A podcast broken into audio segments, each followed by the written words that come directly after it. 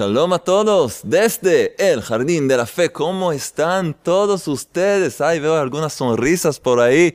Tienes razón, porque tenemos un chiste muy especial. Muy corto, Alex, prepárate, pero muy especial.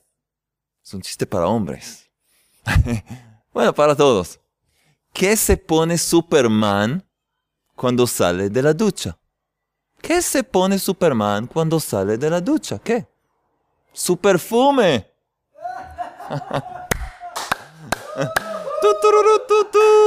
Ay, Alex le encantó. Tiene un su, perfume especial, vodka, ¿no?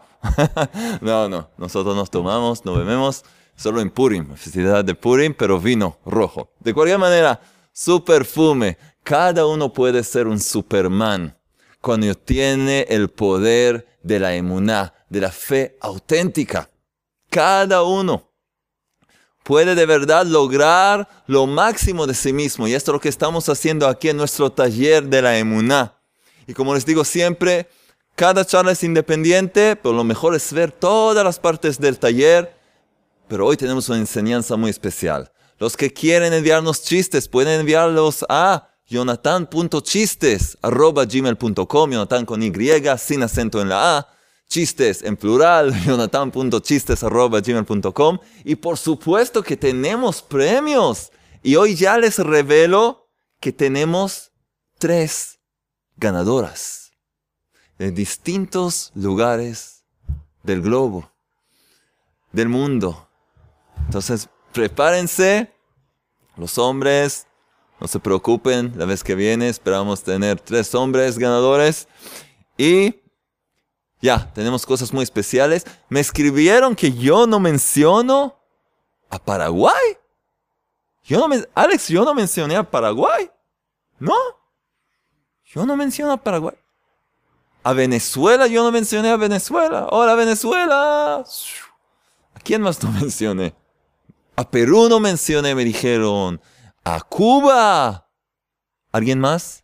¿Alguien más que no mencioné? Saludos a Cuba, a Perú, a Paraguay, Uruguay, eh, ¿quién más? Honduras, eh, Chile, ya dijimos, eh, Bangladesh, ¿de qué? Díganme, me olvidé de mencionar algo, a alguien, un país. Díganme, yo, yo estoy dispuesto a recibir las críticas, no hay problema. Entonces, Paraguay, ya los mencioné, ¿ok? Los queremos mucho a todos ustedes a todos los que nos están mirando y siguiendo y creciendo y difundiendo la fe auténtica. Y de verdad, cada uno que difunde las charlas, que escribe un comentario ahí abajo en la caja de comentarios, que comparte, que nos manda emails, puede estar y pertenecer en nuestro sorteo de la Emuná y ganarse grandes premios, grandes premios que tenemos aquí, varias cosas que al final de la clase vamos a ver quién quiénes son las señoras o señoritas que se ganaron los premios. Así que podemos empezar y estamos. ¿Se acuerdan bien? Estamos aprendiendo sobre las tres reglas de la emuná de la fe auténtica. La primera regla es que todo proviene del Creador. La segunda prueba, la segunda, el segundo nivel es, el segundo principio, tres principios de la emuná, o tres niveles de la emuná. Primero es que todo proviene del Creador el segundo que todo es para bien y el tercero que hay un mensaje oculto en cada cosa que nos ocurre, porque el Creador nos quiere enseñar y elevar. Hemos aprendido a hacer acerca del primer nivel, reconocer que no hay más nada fuera de Él, que así el Creador lo quiere. Todo lo que nos pasa representa la voluntad del Creador. Luego aprendimos cómo todo es para bien. Hay que trabajar en estos dos primeros niveles para poder llegar al tercer nivel que significa ¿Qué quiere el Creador de mí? Reconocer el mensaje, cuál es el regalo oculto en lo que me está pasando. Y esto es exactamente lo que tenemos que hacer. Y eso es lo que estamos haciendo y aprendiendo ahora mismo.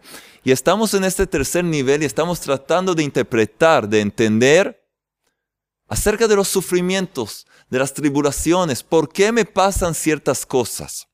Cuando me pasa algo desagradable, algo que me molesta, ¿cuál es el mensaje ahí? ¿Qué es lo que quiere el Creador insinuarme? ¿Qué quiere enseñarme? Y quiere enseñarme y quiere elevarme. Y hemos aprendido acerca de medida por medida, la vez pasada. Hemos aprendido acerca de las tres causas comunes de los sufrimientos. Hemos hablado de pensamiento, habla y acción, que son las tres vestimentas del alma. Y ahora vamos a hablar de dos cosas muy, muy importantes para empezar y luego vamos a seguir un poco más con más información para poder de verdad descubrir cómo interpretar lo que nos sucede, cómo actuar como se debe, con alegría, con una sonrisa y lograr de verdad el gran regalo que el Creador quiere darnos a través de esa situación o de esa persona que nos molesta o de esa enfermedad o crisis o lo que sea. Entonces estamos en la página 113, final de la página. Hijos del Creador. Hijos del Creador. Vamos a ver ahora un poco de las cosas que nos pasan dentro del hogar. Nuestros hijos y luego con nuestra pareja. Y poder entender que el Creador incluso maneja a la gente más cerca a nosotros, nuestra familia, nuestros familiares, esposa, marido, hijos, para enseñarnos, elevarnos y llevarnos a cumplir con nuestra misión sobre la faz de la tierra. ¿Están listos? ¿Sí? ¿Todos listos? ¿Tienen algo para beber? ¿Para comer? ¿Tranquilos? ¿Celulares apagados? ¿Todo bien? Muy bien. ¿Sonriendo? Buenísimo. Alex, vamos, muy pronto, muy pronto, vamos a conocerlo a Alex. Ya es un contrato firmo. Está, lo estamos firmado, contrato firmado. Hay que rezar que no se escape. Eso sí.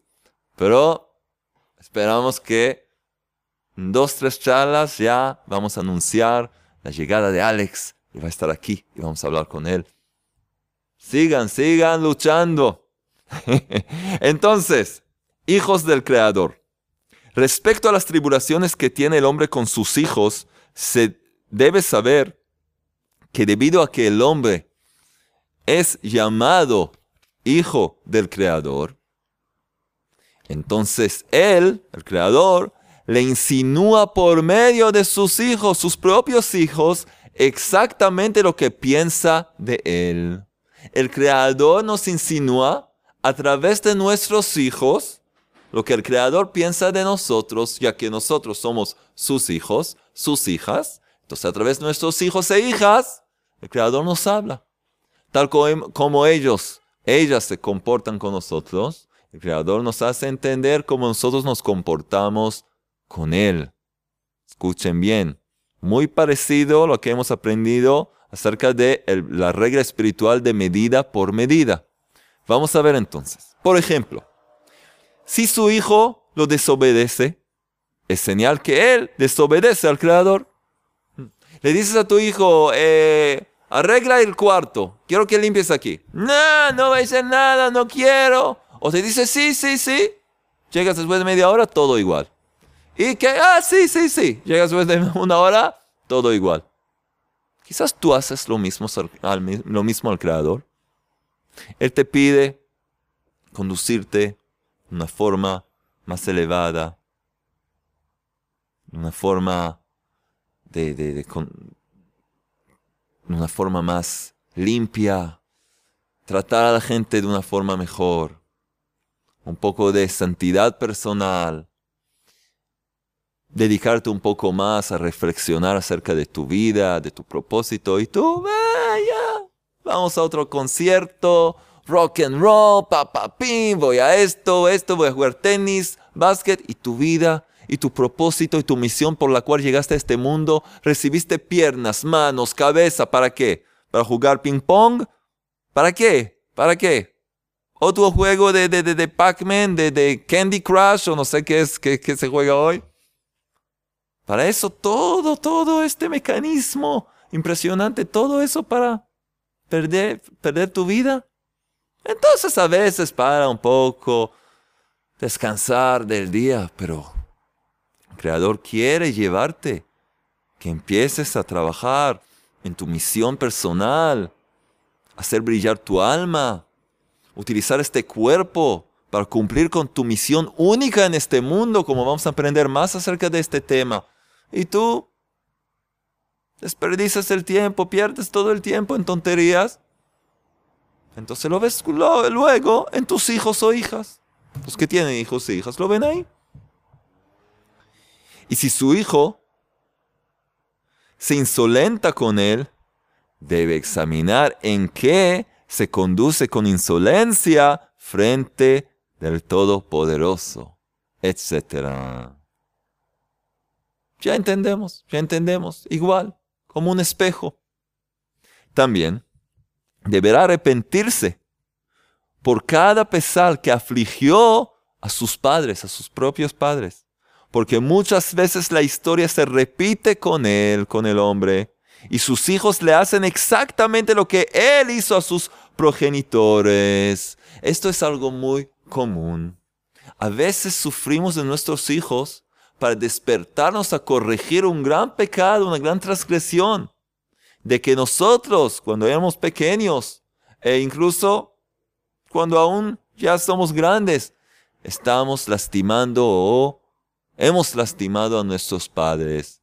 No le hemos hablado como se debe, con respeto, honrando a ellos. No lo hicimos y ahora sufrimos lo mismo. Lo que nosotros hicimos a ellos, sufrimos ahora con nuestros hijos e hijas. Y la respuesta es, ¿qué se debe hacer? La respuesta es, yo tengo que ir y pedirle perdón a mis padres, apaciguarlos, tratar de alegrarlos y ayudarles y tratar de corregir el pasado. Y es como magia.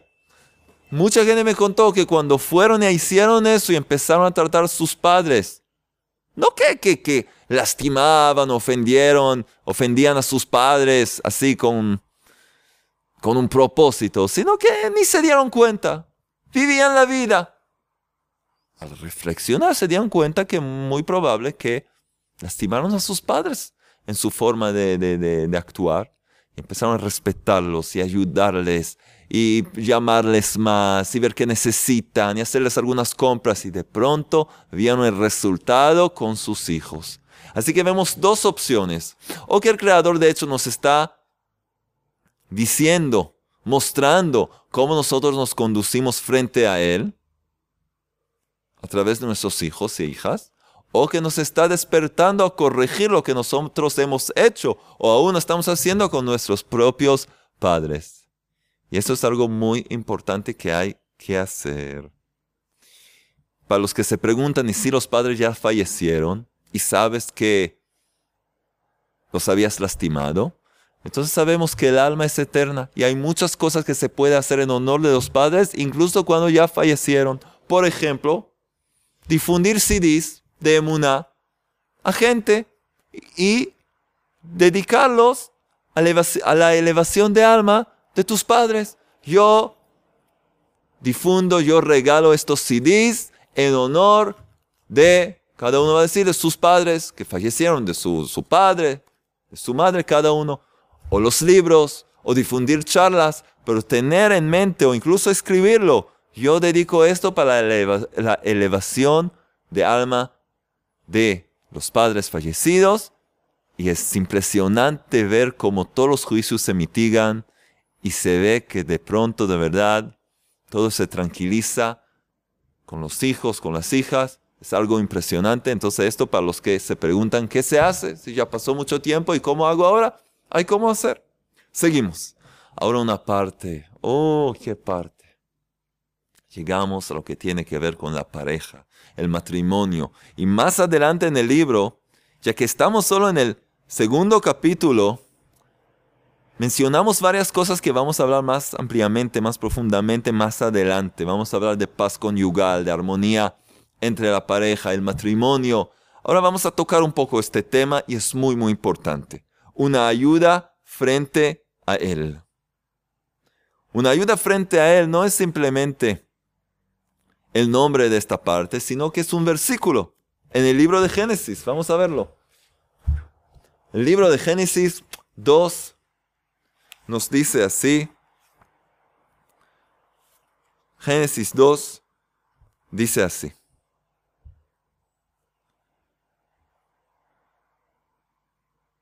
Vemos la creación del ser humano, del hombre, y luego la creación de la mujer, el hombre y la mujer. Y está escrito así.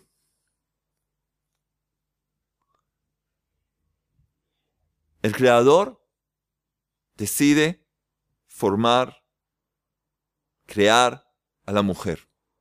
Y dice, le voy a hacer una ayuda frente a él. Una ayuda frente a él. ¿Qué es una ayuda frente a él? ¿Sí? Una ayuda enfrente de él y de de él. ¿Qué, qué es enfrente de él?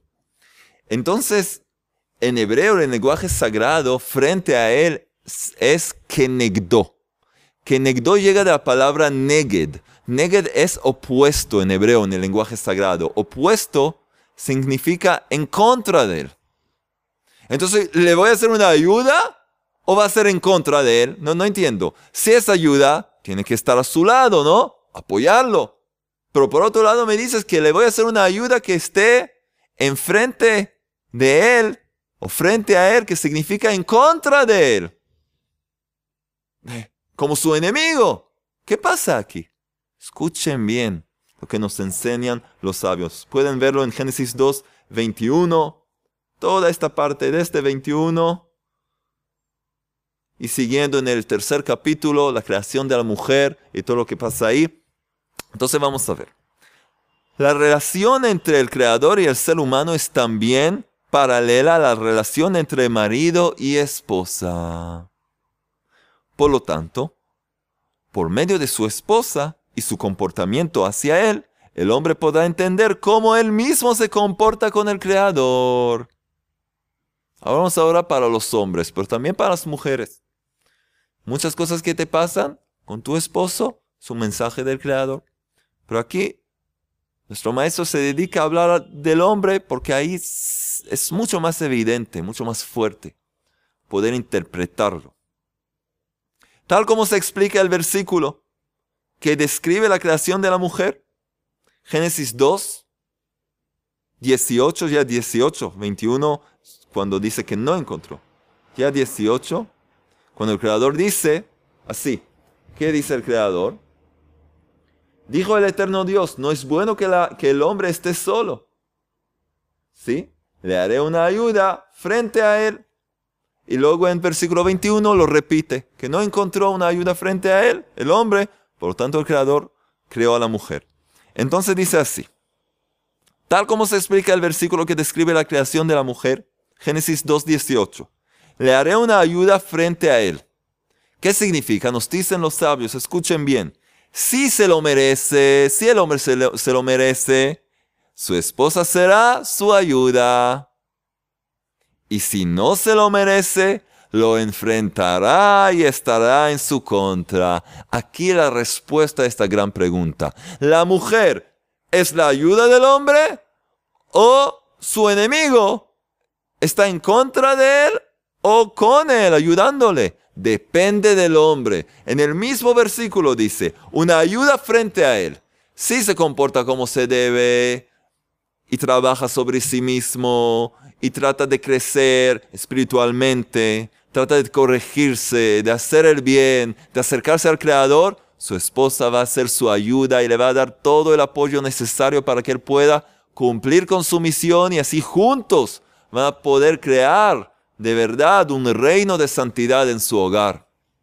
Pero si este hombre lo que le interesa, todo día con la cerveza, mirando la TV, durmiéndose cada noche, con otra película. Oh, Dios nos permita todo el día mensajes instantáneos, SMS, lo que sé, lo no sé qué, WhatsApp, con quién sabe quién, con todo tipo de señoritas. No, son solo amigas del trabajo, sí, amigas del trabajo y no sé qué. Su esposa se va a transformar en la vara del Creador. Y tiene ese hombre que, culparse solo a sí mismo. Ella es una bruja, no me deja en paz, no sé cómo me casé con ella. No, ella es un ángel puro. Lo que tú ves en ella es el resultado de tu comportamiento. De que tú abandonaste tu misión personal de crecer espiritualmente, de purificarte, de acercarte al Creador. Y por lo tanto ella se convierte en la vara del Creador para hacerte sufrir, para despertarte. Porque la esposa frente a su esposo es como el hombre frente al Creador. Si tu esposa se comporta de una cierta forma contigo, tienes que despertarte a tratar de mejorar y ver cómo yo me comporto frente al Creador, como vamos a ver enseguida. Y les recomiendo a todos los hombres el libro En el Jardín de la Paz, que es una guía matrimonial solo para hombres. La guía matrimonial para el verdadero hombre, así se llama. Y para las mujeres el libro de la sabiduría femenina, que es En el Jardín de la Paz para mujeres. Cada hombre y mujer tienen que tener su libro, libro de los hombres para los hombres, de las mujeres para las mujeres, y no mirar en el libro del otro. Está prohibido, incluso lo hemos escrito en el comienzo de cada libro. Cada uno tiene que enfocarse en su propio trabajo. Entonces, otra vez, ¿cómo nos explican los sabios? La pregunta, ¿le haré una ayuda frente a él? ¿Está frente a él, en contra de él o es una ayuda? Si se lo merece, su esposa será su ayuda. Y si no se lo merece, lo enfrentará y estará en su contra. La explicación es que cuando el hombre es puro en sus acciones, entonces su esposa es agradable y le ayuda. Pero cuando sus acciones, sus actos no son buenas, sus acciones no son buenas, ella se opone a él. También hay que saber que la esposa es el espejo del hombre. Es el espejo del hombre. Así vemos en las enseñanzas de la Cábala, Rabbi Shimon Bar Yochai, el Ariya Kadosh. Así nos enseñan los sabios, como ya mencioné antes. La esposa es el espejo, la esposa es un espejo. La esposa es un espejo del hombre y según su comportamiento del hombre, sus cualidades de carácter y su temor a Dios, puede verse a sí mismo como en un espejo. Así es. Según su comportamiento de la mujer, de la mujer, sus cualidades de carácter y su temor a Dios, puede verse el hombre a sí mismo como en un espejo. Así hay que entenderlo, así hay que leerlo. Según el comportamiento de la mujer, su temor a Dios y cómo se conduce, puedes verte a ti, hombre.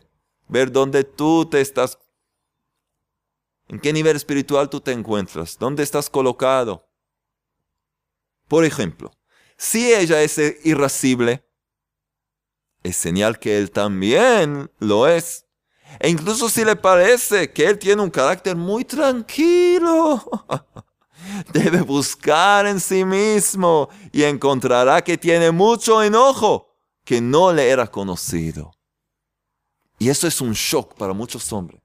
Ella es irascible, es una loca. De cualquier cosa se explota. Y yo soy tan cool. Yo soy Bob Dylan. Yo soy tan tranquilo. Haz un poco de introspección autoevaluación y vas a descubrir cuánto enojo, cuánta cólera hay en ti que nunca habías tratado. Lo habías empujado en algún rincón y se, y se va a salir afuera, se va a explotar. Puedes destruir el mundo entero con tu enojo, con tu ira. Por lo tanto, el Creador quiere ayudarte. Entonces, incluso si ves algo en tu esposa que dices, yo estoy limpio de esto. No, no, no. Empieza a investigar. El Creador quiere llevarte a un nivel más elevado. Quiere que te limpies de toda la suciedad que está oculta, todo tipo de rincones en tu alma, en tu ser interior.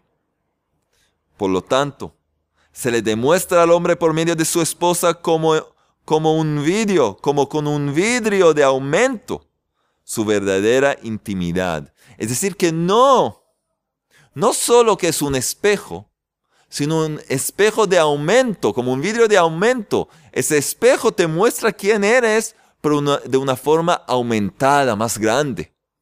Porque si te lo va a mostrar igual a tu carácter, no te vas a dar cuenta. Ah, normal, normal. Es como cuando afuera hay la misma temperatura de tu cuerpo, entonces te sientes cómodo. Si hace un poco más calor afuera, sientes calor. Hace un poco más de frío afuera, sientes frío. Si no, no te vas a dar cuenta, ni vas a hablar del tiempo.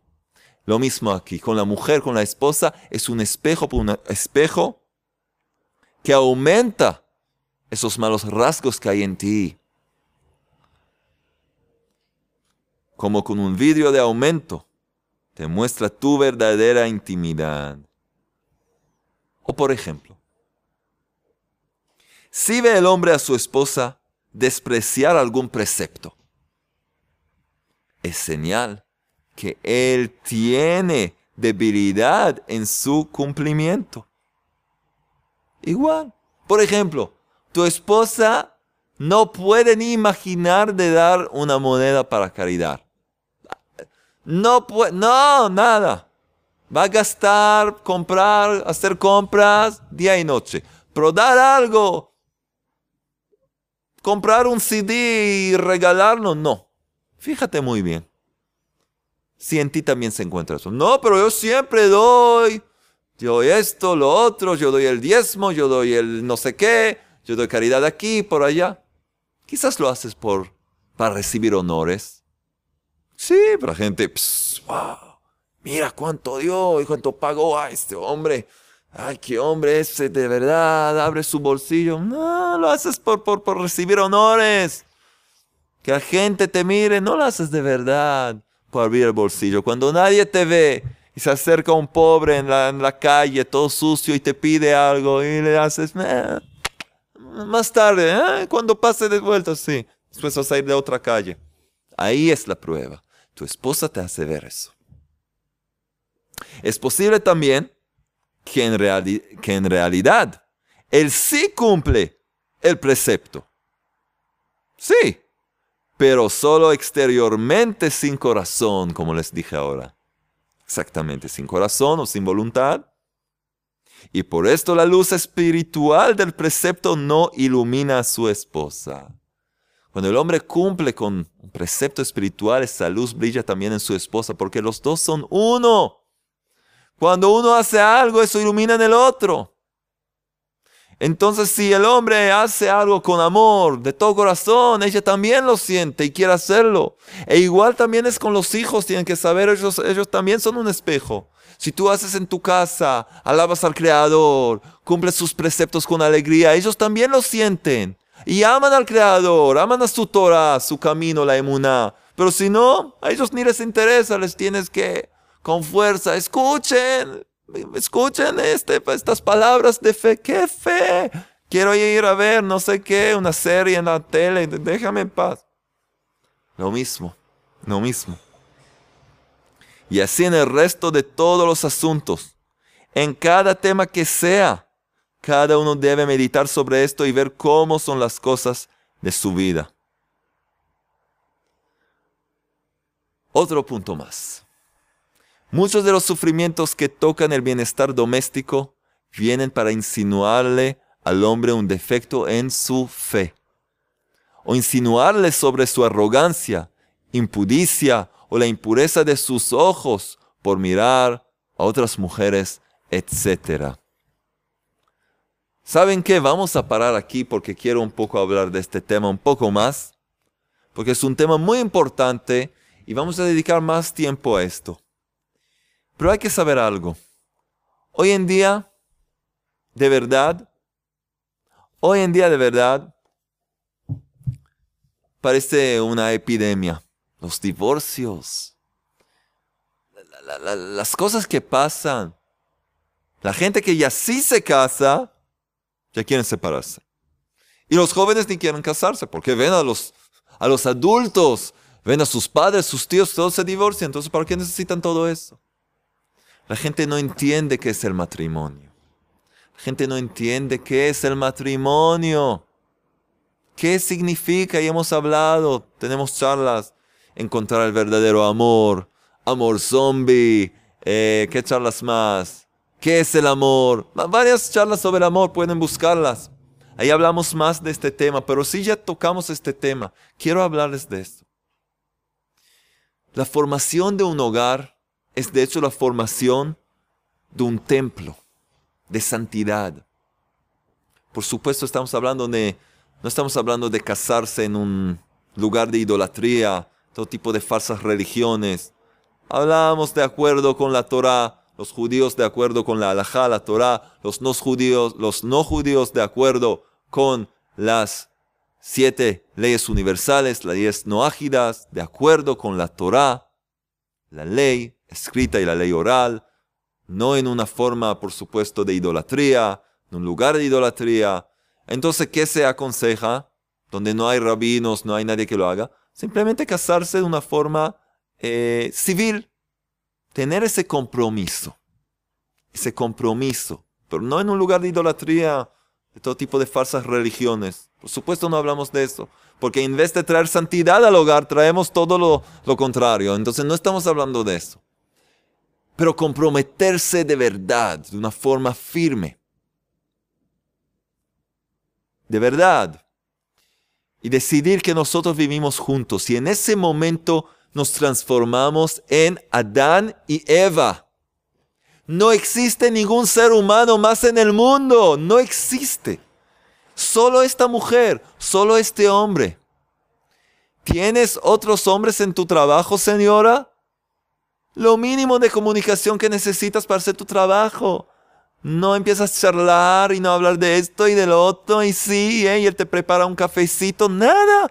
Yo tengo un esposo. No quiero nada que ver con otros hombres, nada que ver. Tengo que hablar una cosa pequeña para dar a entregar unos documentos, todo así de rápido. Y el hombre, por supuesto, hablar con otras mujeres. ¿Qué tiene que hablar con otras mujeres? Pero tengo que ser simpático, que me van a hablar y yo no. Sí. Te comprometiste frente al Rey del universo. Tú eres como Adán y ella es como Eva. Tú tienes que dedicarte a trabajar en tu vida matrimonial, estar con tu esposa y ser uno. Ser uno. Y no hay nadie más en el universo. Tú, tu esposa y el Rey del universo empiezas a hablar con otras mujeres, empiezas a mirarlas un poco y hoy en día se visten sin la verdad como si, si van a la playa muchas veces. Entonces, no creo que hayan muchos hombres que llegaron al nivel espiritual de Moisés o de los patriarcas como Abraham vino, que se van a cuidar los ojos y va a estar frente de ellos una mujer media, no muy vestida, vamos a decirlo así, y no le van a pasar cosas aquí adentro. No llegaron a este, a este nivel de santidad. ¿A quién están engañando? No, como amigos. Si te mete una, se te mete una imagen de otra mujer, ya no puedes amar a tu esposa. incluso si ya te olvidaste aquí, en tu caja fuerte, hard disk, hay otras imágenes. Es como meter dios ajenos dentro del templo en lugar de la santidad. Entonces tienes que cuidar tus ojos. Mínimo de contacto, hablar lo que hay que hablar, no mirar lo que no hay que mirar, hacer tus cosas y seguir adelante. En la calle, por supuesto que hay que mirar. Mientras vas en la calle puedes hablar con el Creador, rezar para que puedas entrar a la casa con amor, comprarle algo a tu esposa, todo el tiempo vivir, vivir el matrimonio. Porque el que tiene una feliz, una buena vida de matrimonio, tiene el paraíso ya en este mundo. Ya en este mundo. De hecho, el paraíso, el paraíso, el verdadero paraíso, ni se acerca al paraíso que puede tener la persona si tiene paz conyugal. Como está explicado en el libro En el Jardín de la Fe y la Sabiduría Femenina. Y como vamos a hablar más adelante. Y hoy en día para la gente, ah, sí, así nomás, divorciarse. ¿Por qué divorciarse? Ah, porque tus ojos se colocaron en otro hombre. Por la tele, o por WhatsApp, o por Facebook. Porque te peleaste un poco con tu esposo y ya buscas otras cosas.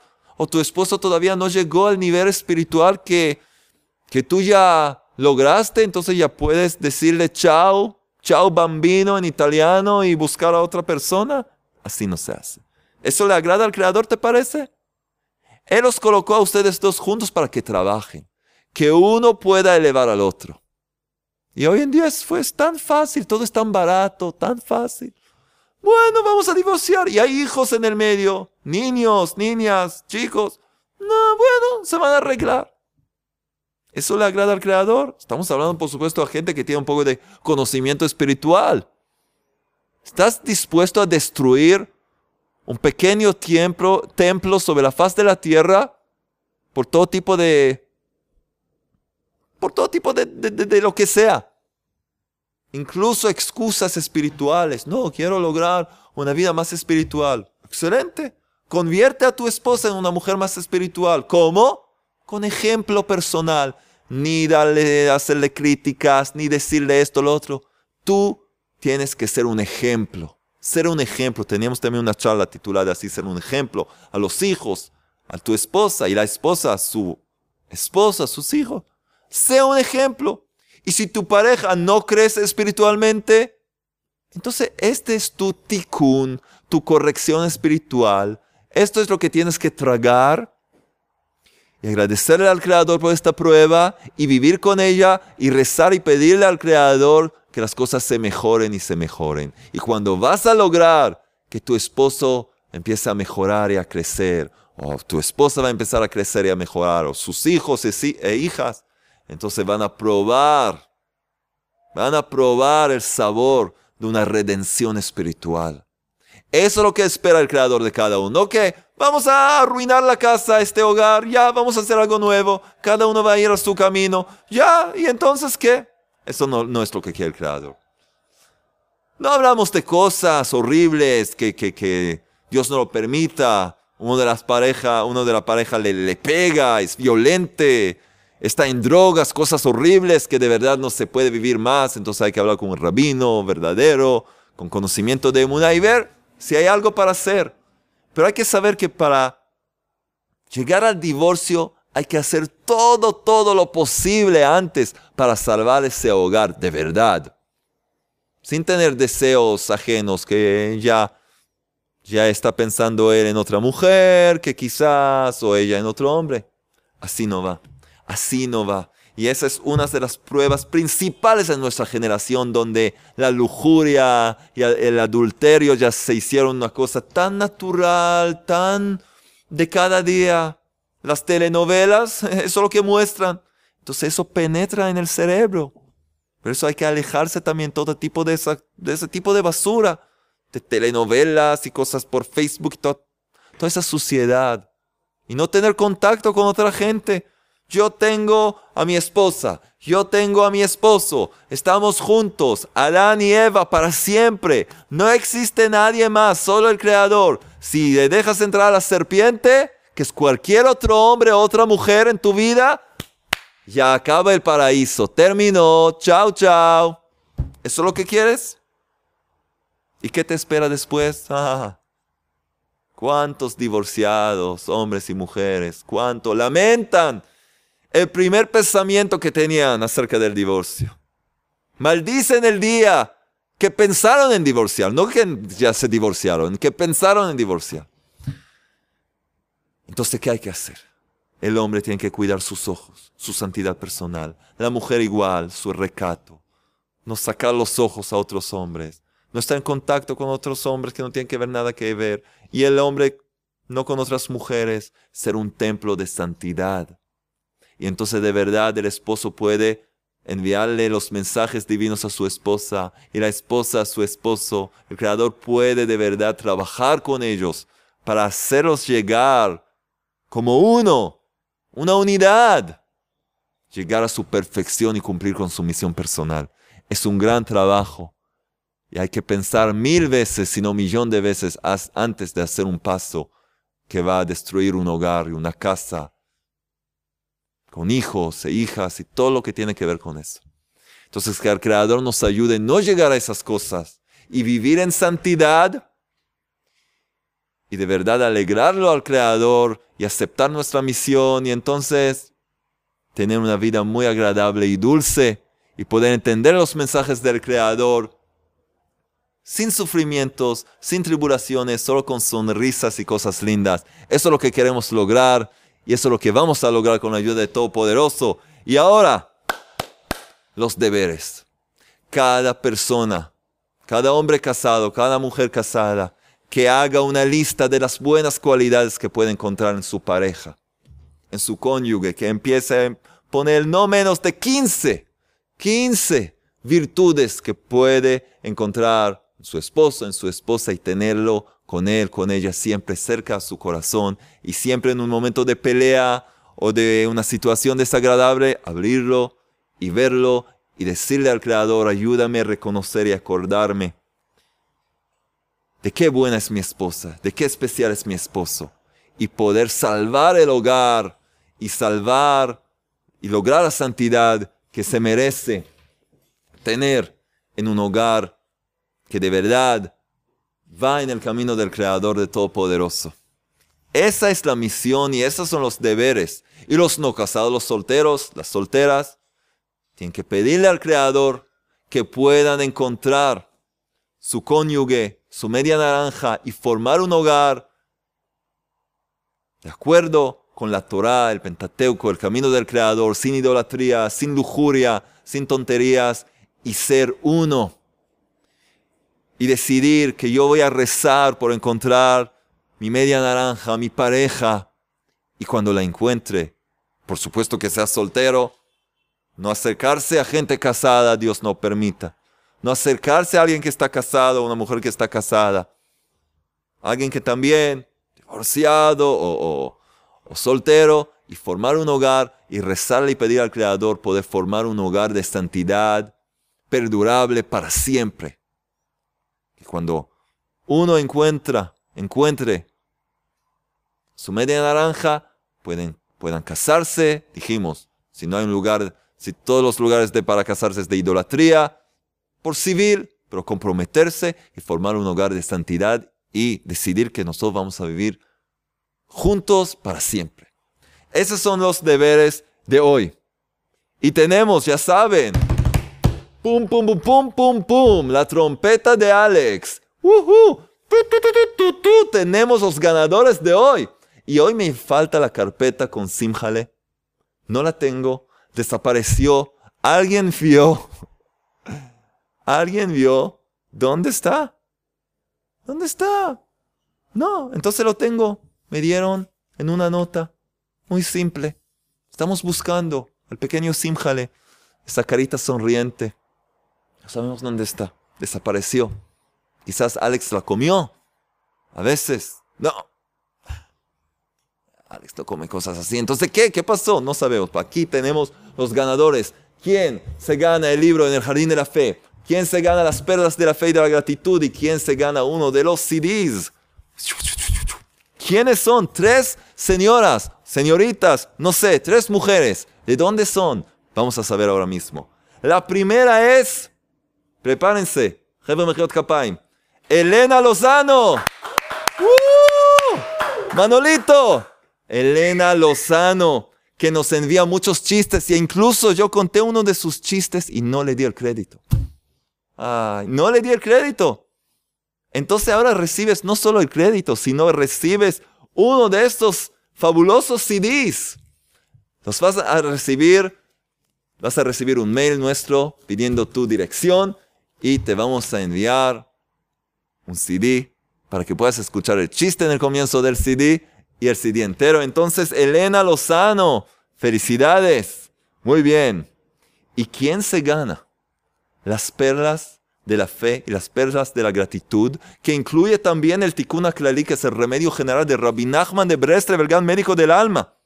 Diez salmos poderosos para salvarte de toda situación peligrosa, para lograr santidad personal, para purificarte y sirve como protección. Y también la plegaria de Nishmat Kolhai, el alma de todo ser vivo. Varias cosas poderosas hay aquí.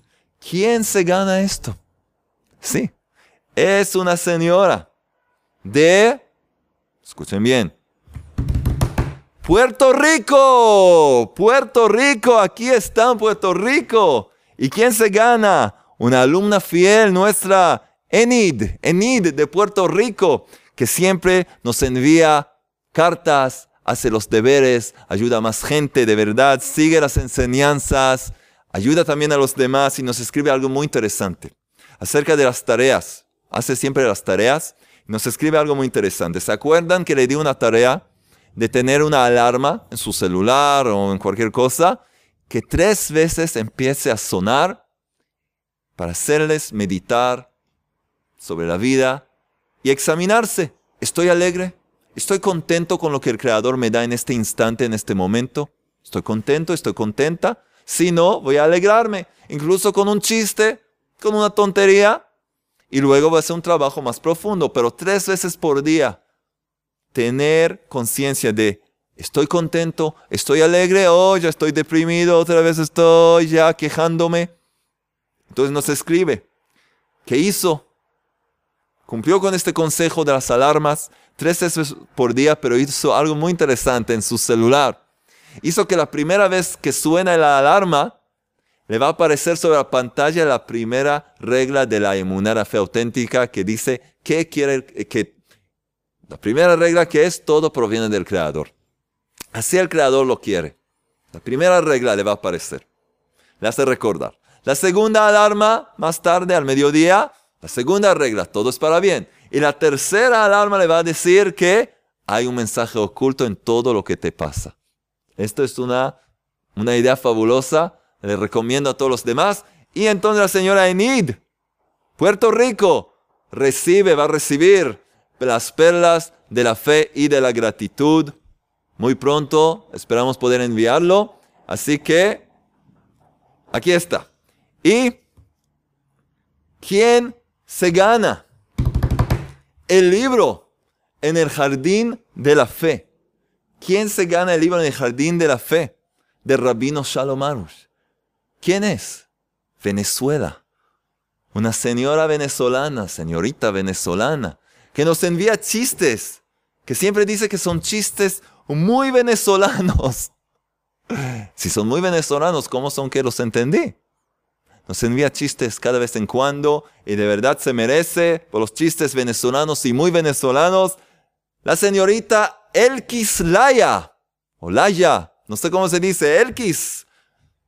Este libro, o uno igual, pronto lo vas a recibir, vas a recibir un mail nuestro para enviarnos tu dirección y esperamos que pueda llegar el libro a Venezuela. Entendemos que hay muchos problemas y conflictos y cosas muy desagradables ahí en Venezuela. Em, ya es la segunda semana seguida que una venezolana se gana el, libro. Y de verdad entendemos que la situación está muy, muy complicada ahí, así que les enviamos bendiciones de luz a Venezuela, a todos los venezolanos, venezolanas, que la luz del Creador pueda iluminar en su país y traerles alegría y paz y amor, acercarse al Creador, quitar toda la idolatría y toda la violencia que hay ahí. Y no solo ahí, por todo el mundo, en todos los lugares del mundo. Le pedimos al Creador que nos traiga paz, amor, alegría, que nuestra alma pueda brillar que este conocimiento pueda llegar a todo el mundo. Y de verdad, cada uno de ustedes que difunde, que comparte las enseñanzas, vemos, tenemos un equipo que ve, quien comparte, quien escribe comentarios, quien simplemente dice hola, o queremos ver a Alex, o soy de Paraguay, cualquier cosa leemos los comentarios, las preguntas que nos pueden enviar. Hay una dirección y también la caja de comentarios. Ser activos, hacer un gran ruido en el mundo, que más y más gente llegue al conocimiento, que pueda leer el libro en el jardín de la fe y poder poner en práctica estas enseñanzas, que de verdad es el único remedio para traer la paz y el amor a este mundo que el Creador tanto espera que nosotros, sus hijos y sus hijas, vamos a hacer. Vamos a hacer todo lo que está en nuestro poder para difundir esta luz, cuidarnos de los estafadores, los charlatanes, las tonterías, las vanidades y poder apegarnos a la fe auténtica, a la emuná y hacer brillar esta luz en todo el mundo. Tenemos la receta tenemos la receta para un mundo perfeccionado, para nuestras armas, para que puedan ser perfeccionadas. Está en nuestras manos, aprendiendo, cumpliendo, difundiendo, y que muy pronto podamos ver un mundo rectificado, un mundo de emuná, donde brilla la luz divina por todas partes y la humanidad está unida y con alegría alaba al Creador del universo, con bailes y cantos que sea muy, muy pronto, rápidamente y en nuestros días. Amén.